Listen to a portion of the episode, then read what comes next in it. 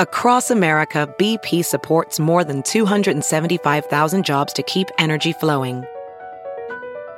Jobs like building grid scale solar energy in Ohio and producing gas with fewer operational emissions in Texas. It's and, not or. See what doing both means for energy nationwide at bp.com slash investing in America. I had a war chest of about three and a half million dollars. Mark Martin is strapping into his stroll. Based on what we had going on, I had enough money to do it for two years. Mark Martin from Batesville. Bill France Jr. gave me and Mark Martin an application to the 1988 Daytona 500. And not enough can be said for these guys that built this team from the ground up in two years. But if I didn't win a race, if I had, didn't show a blue sky to, to potential sponsors that wanted to get on board, there was an end in sight to my uh, to my NASCAR career. The Motor Racing Network presents the many hats of Jack Roush. Mark Martin drives up high out of turn number four, comes out of the corner, and every person in this grandstand is cheering him on. He comes down and he will win the AC Delco 500. It has been a long, hard road for Mark Martin. I butted head. I mean, I had butted heads with Jack Roush, but I butted head with Jack a lot early in the years. But we made it and we did it together. Jeff Burton wins at Daytona. He takes the 42nd Pepsi 400. Everything that I do in my racing and, and uh, you know, when my son's racing and stuff, I always, one of the decisions I'm making always go through my mind, what would, you know, what would Jack do? Carl Edwards is a first-time winner in the NASCAR Craftsman Truck Series. They did not hold one thing back from me. We gave it the best effort, and I think that's very noble, and I'm honored to be associated with him. From the Motor Racing Network studios in Concord, North Carolina, here is your host, Woody Cain. Welcome to MRN Presents The Many Hats of Jack Roush. I'm Woody Cain.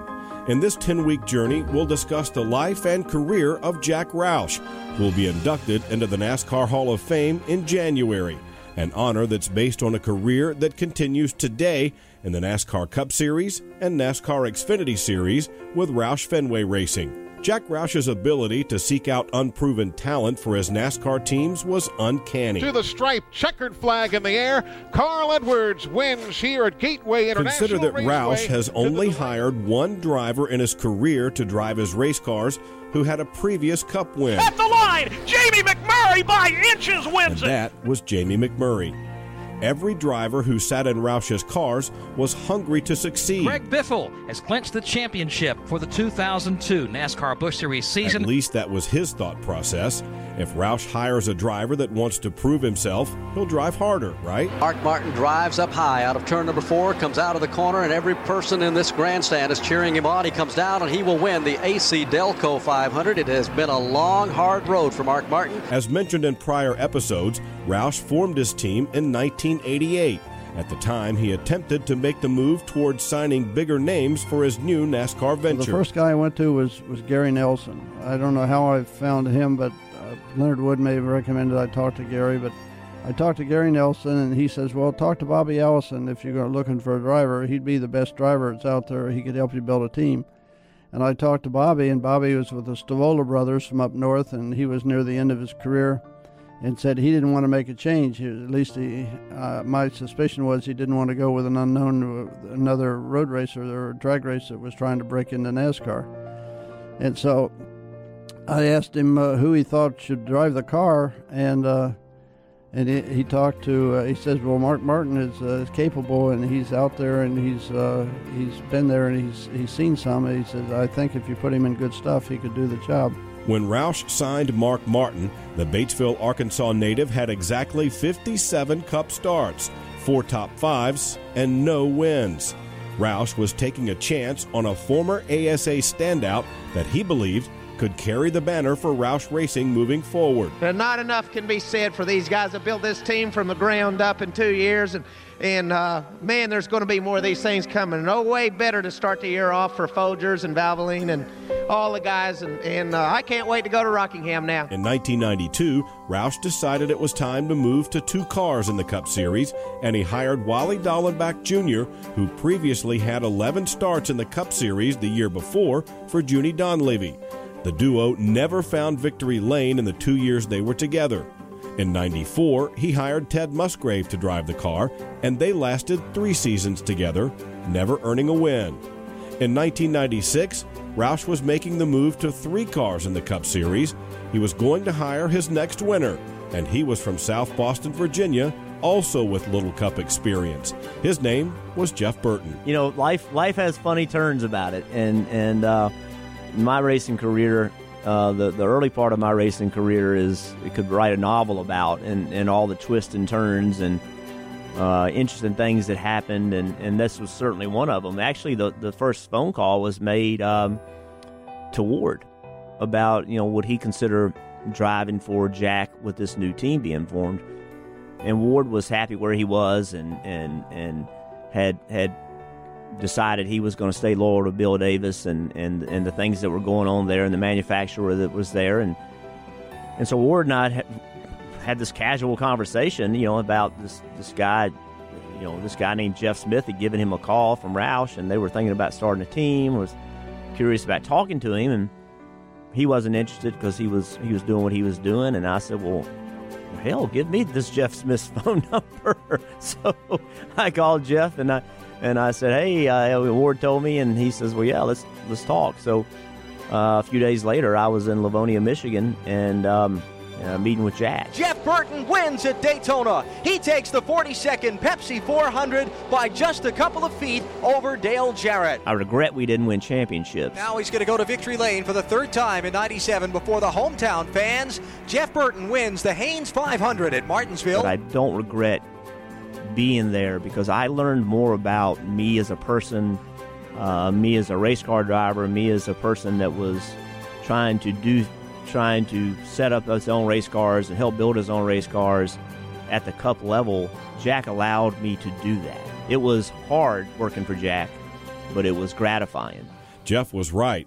Roush sought talent that had the ability to work on their own race cars and had knowledge on the mechanics involved with high powered machines. It had to be somebody that worked building their own cars, somebody that had worked in the garage to, to, uh, to put together the pieces with family members or with friends to be able to to be able to make an entry into into a into a, a, a Xfinity car or into a, a ARCA car to get started, and uh, so I thought that was important to start with. If, if a driver's got an education that uh, uh, that uh, offsets, uh, he didn't waste his time going to going to glamour school or, or uh, practicing for the theater. He's if he's going to in, in welding or fabrication or engine building or he's done something with an engineering bent, it uh, it certainly makes him attractive. So it's a combination of things. Uh, you know, the the marketing folks, uh, the business side of the people, uh, business people side of the team, they want a driver to be commercially uh, attractive uh, to sponsors, and good with public relations, and good at speaking publicly and good on his feet, uh, saying not what's on his mind when it goes bad, but what's uh, what's ready for prime time. So that's important, and uh, of course the driver that's able to interact with uh, with his crew chief and provide information that's meaningful that can uh, they can use to, to establish a direction is uh, is is very interesting you know, we're, we're we've gone from a point of having a driver when, like Mark would say, or or or Jeff Burton would say, I need a 50 pounds more lift or a spring, or I need an eighth inch smaller front bar. Just tell us, tell us, uh, pointed ears. We're listening here uh, on the sidelines. Tell us what the car's doing and where you think the speed is in the car, and we'll see if we can find that for you. In 1999, Jack leaned on his veteran driver to help land his next unproven talent and eventually his first champion. Jack knew what he wanted to do, and he convinced me of what he wanted to do and why. He always had reasons for what he did. So, uh, really, the the only the only one I demanded Matt Kenseth when we didn't have a place for him. Matt Kenseth adds another one to the list, winning here today at Phoenix International Raceway. And I'm proud of that because Matt delivered them their first championship, and Jack deserved it and Roush Racing deserved it, and Matt did that. something that I never never could do. So that was cool. Matt Kenseth, the new Winston Cup champion. Yeah, I met him um, in uh, in Dover in 1997. I guess I was driving for uh, for Robbie and John Reiser and the and the family there, and uh, met met Mark Martin. And uh, he recommended to Jack they hire me. They didn't know really for what. They didn't have a spot for me at the time And uh, so I remember talking to him on the phone, and uh, he told me to come and find him in Dover and talk to him. He said he'd be easy to find. He'd be the guy wearing the wearing the straw hat or the funny hat. I shouldn't say funny hat. He'd be the guy wearing a hat. So I um, I went and met him there up in the front of I think uh, the 99 hauler, and uh, that was the first time I met him. Matt Kenseth is going to win the Daytona 500. You know, when I signed there, it was really just to to hang out, and I'd, I'd go uh, bother Jimmy Fennig and hang out at Mark's tests.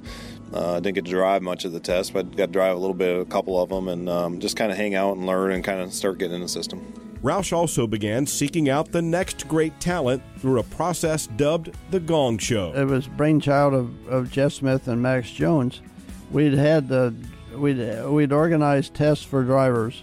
We, we uh, had a test the, for for road race drivers before we started uh, NASCAR. We had a test. We had two or three different tests, different years, uh, on three different occasions, I believe, to uh, to find drivers for our road race cars, where you'd have basically drivers that had experience in motorcycle racing or uh, sports car open wheel racing in in, in amateur sports and uh, amateur uh, sports car racing, and uh, you'd want to sort among these drivers for somebody that would fill a, a, a opening or two that you had in your uh, in your professional series cars.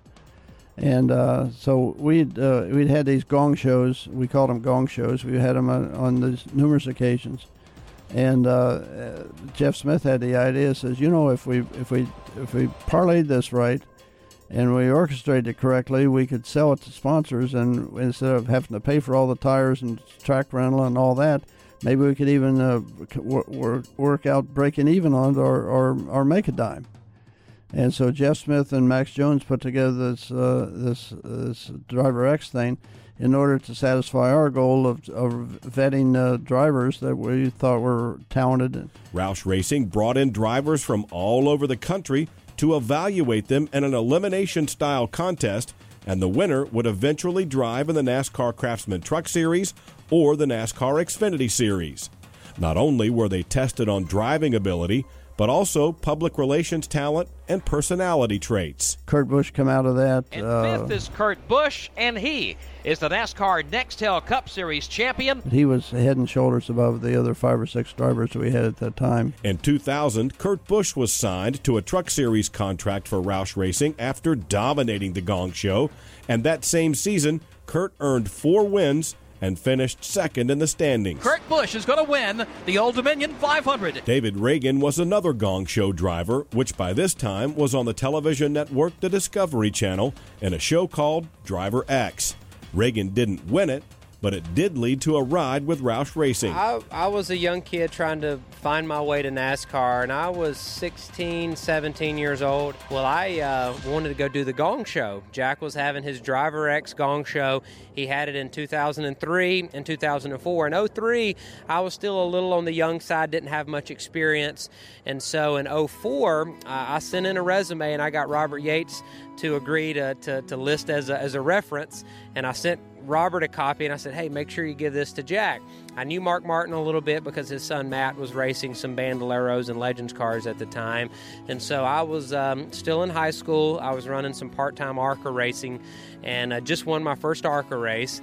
And so I got invited to the Gong Show. So that was my, my really big break. Uh, I was getting ready to go to college. I didn't know what my racing career would be like. Uh, I was getting to a point where it was getting very, very expensive to uh, continue pursuing my racing career. So I went and did the Gong Show in uh, 2005.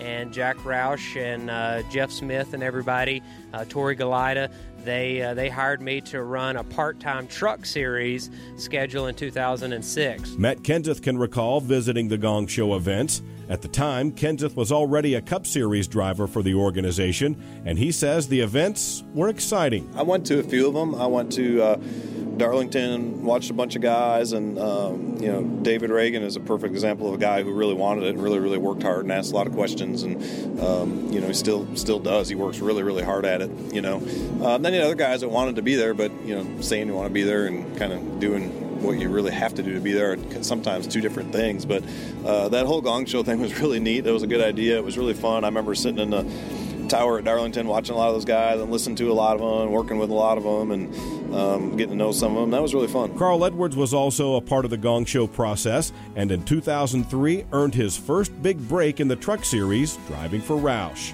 Off of turn number four, Carl Edwards comes to the start finish line. Carl Edwards is a first time winner in the NASCAR Craftsman Truck Series. I felt like it was trial by fire. Jack said, "Look, you're going to do this. We'll do it for a year, and if it, if it's if it's good, it's good, and if it's not, you know, we'll part ways." And I, I thought that's as great of an opportunity as a guy can get, and and um, since then, Jack's put me in his nationwide cars and his cup cars, and uh, I'm really grateful for the opportunities he's provided me. I, I, think that they have a really good system at Roush. I think that we've got a lot of people there that can fill gaps and and and uh, you know take over different roles if need be. I, I think all that stuff is great.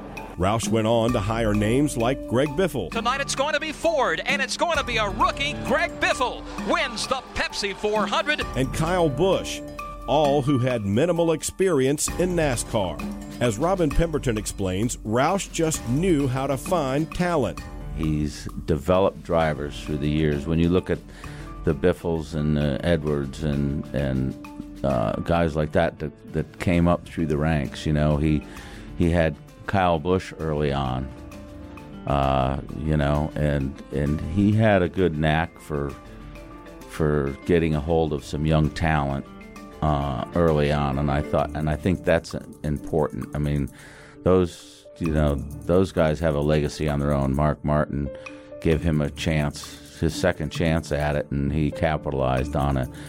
So I think Jack, in support of the whole industry with uh, bringing on drivers, I think Jack, in support of the industry with with his uh, Roush Industries and the roof laps, I think that's important. Um, you know, early on, I mean, he was he was a developer of everything, whether it would be mechanical or talent, uh, driver wise, and you know, he's a, he he was a good, solid owner, and uh, you know, to, to, pinpoint any one thing uh, for that man would be hard to do because his he's so deep in everything else that he does. He brings so much to the table. Roush didn't only take chances on drivers, he also hired other employees the same way. Jack hired a young Evan Lyall, now the chief executive officer for Roush Enterprises at a young age. I think he's got a great skill for, uh, and um, he sees things in people and uh, and, uh, and, mentors and gives them the resources that they need. And uh, and yeah, it's high profile when you find a a Greg Biffle or a Carl Edwards, and and you know, and they, they go from uh, you know short track racing to the, the national stage and winning championships uh, uh, in NASCAR. But yeah, there's uh, thousands of examples, more than that, of people in our businesses that um, he identified and and uh, uh, saw something in them and said, you know, come on with me and, we'll, and we'll, we'll, we'll go on this ride together. I'm a great example of that. I mean, there was no uh, I didn't have a life plan that looked like this at all. And uh, based on uh, his faith in me and uh, uh, something that he saw, he gave me a confidence to do things at an age. I, I did stuff earlier than I should have done uh, sometimes, and maybe earlier than I was ready for but uh, you know he'd, he'd allow you to make some mistakes along the way and, and, and work with you to see how you get where you needed to go. Today, Roush fields cars for Ricky Stenhouse Jr. in the Cup Series, as well as Trevor Bayne, both development drivers who came up through the team's system. Ricky Stenhouse Jr. in that position, he will cross the line and win the Geico 500. Stenhouse recalls how the relationship started. Back in 2000 and seven. I was driving for Tony Stewart and his sprint car team up in Indiana and uh, racing USAC. And um, beginning of that 2007 season, uh, before I started running for Tony, I was driving for my dad and, and a group out of uh, Bartlett, Tennessee, which is uh, Car- it was Carl Edwards RE Technologies racing uh, at the time, and um, we got their first USAC win uh, out at Manzanita, and then after that weekend, I flew over to uh, North Carolina, sat down with uh, Max Jones, who was the general manager at the time uh, at Roush Fenway Racing. Sat down with him, and was like, "Hey, what do I need to do to get an opportunity to come race over here?" And he said, "Well, just keep winning this year, and uh, we'll talk to you at the end of the year." I was like, "Oh, okay." Uh, so ended up signing with Tony, and then uh, I think we won 10 or 11 races that year, and then um, at the end of 2007, we signed with Roush Fenway to uh, to race in the ARCA Series in 2008. Believing in people is one of the many reasons why Jack Roush has had so much success. And in January, he'll be inducted into the NASCAR Hall of Fame. But NASCAR is only part of Jack Roush's life. In fact, probably a small part. Roush has so many business ventures and hobbies. We'll discuss that further in the next episode of The Many Hats of Jack Roush. Until then, I'm Woody Cain. Have a great week. Today's program was a presentation of the Motor Racing Network with studios in Concord, North Carolina and Daytona Beach, Florida. The Many Hats of Jack Roush was written and produced by Rich Colbreth, Tyler Burnett, Alexa Henrian, and Brian Nelson. Any use of the accounts or descriptions contained in this broadcast must be with the express written permission of NASCAR and the Motor Racing Network.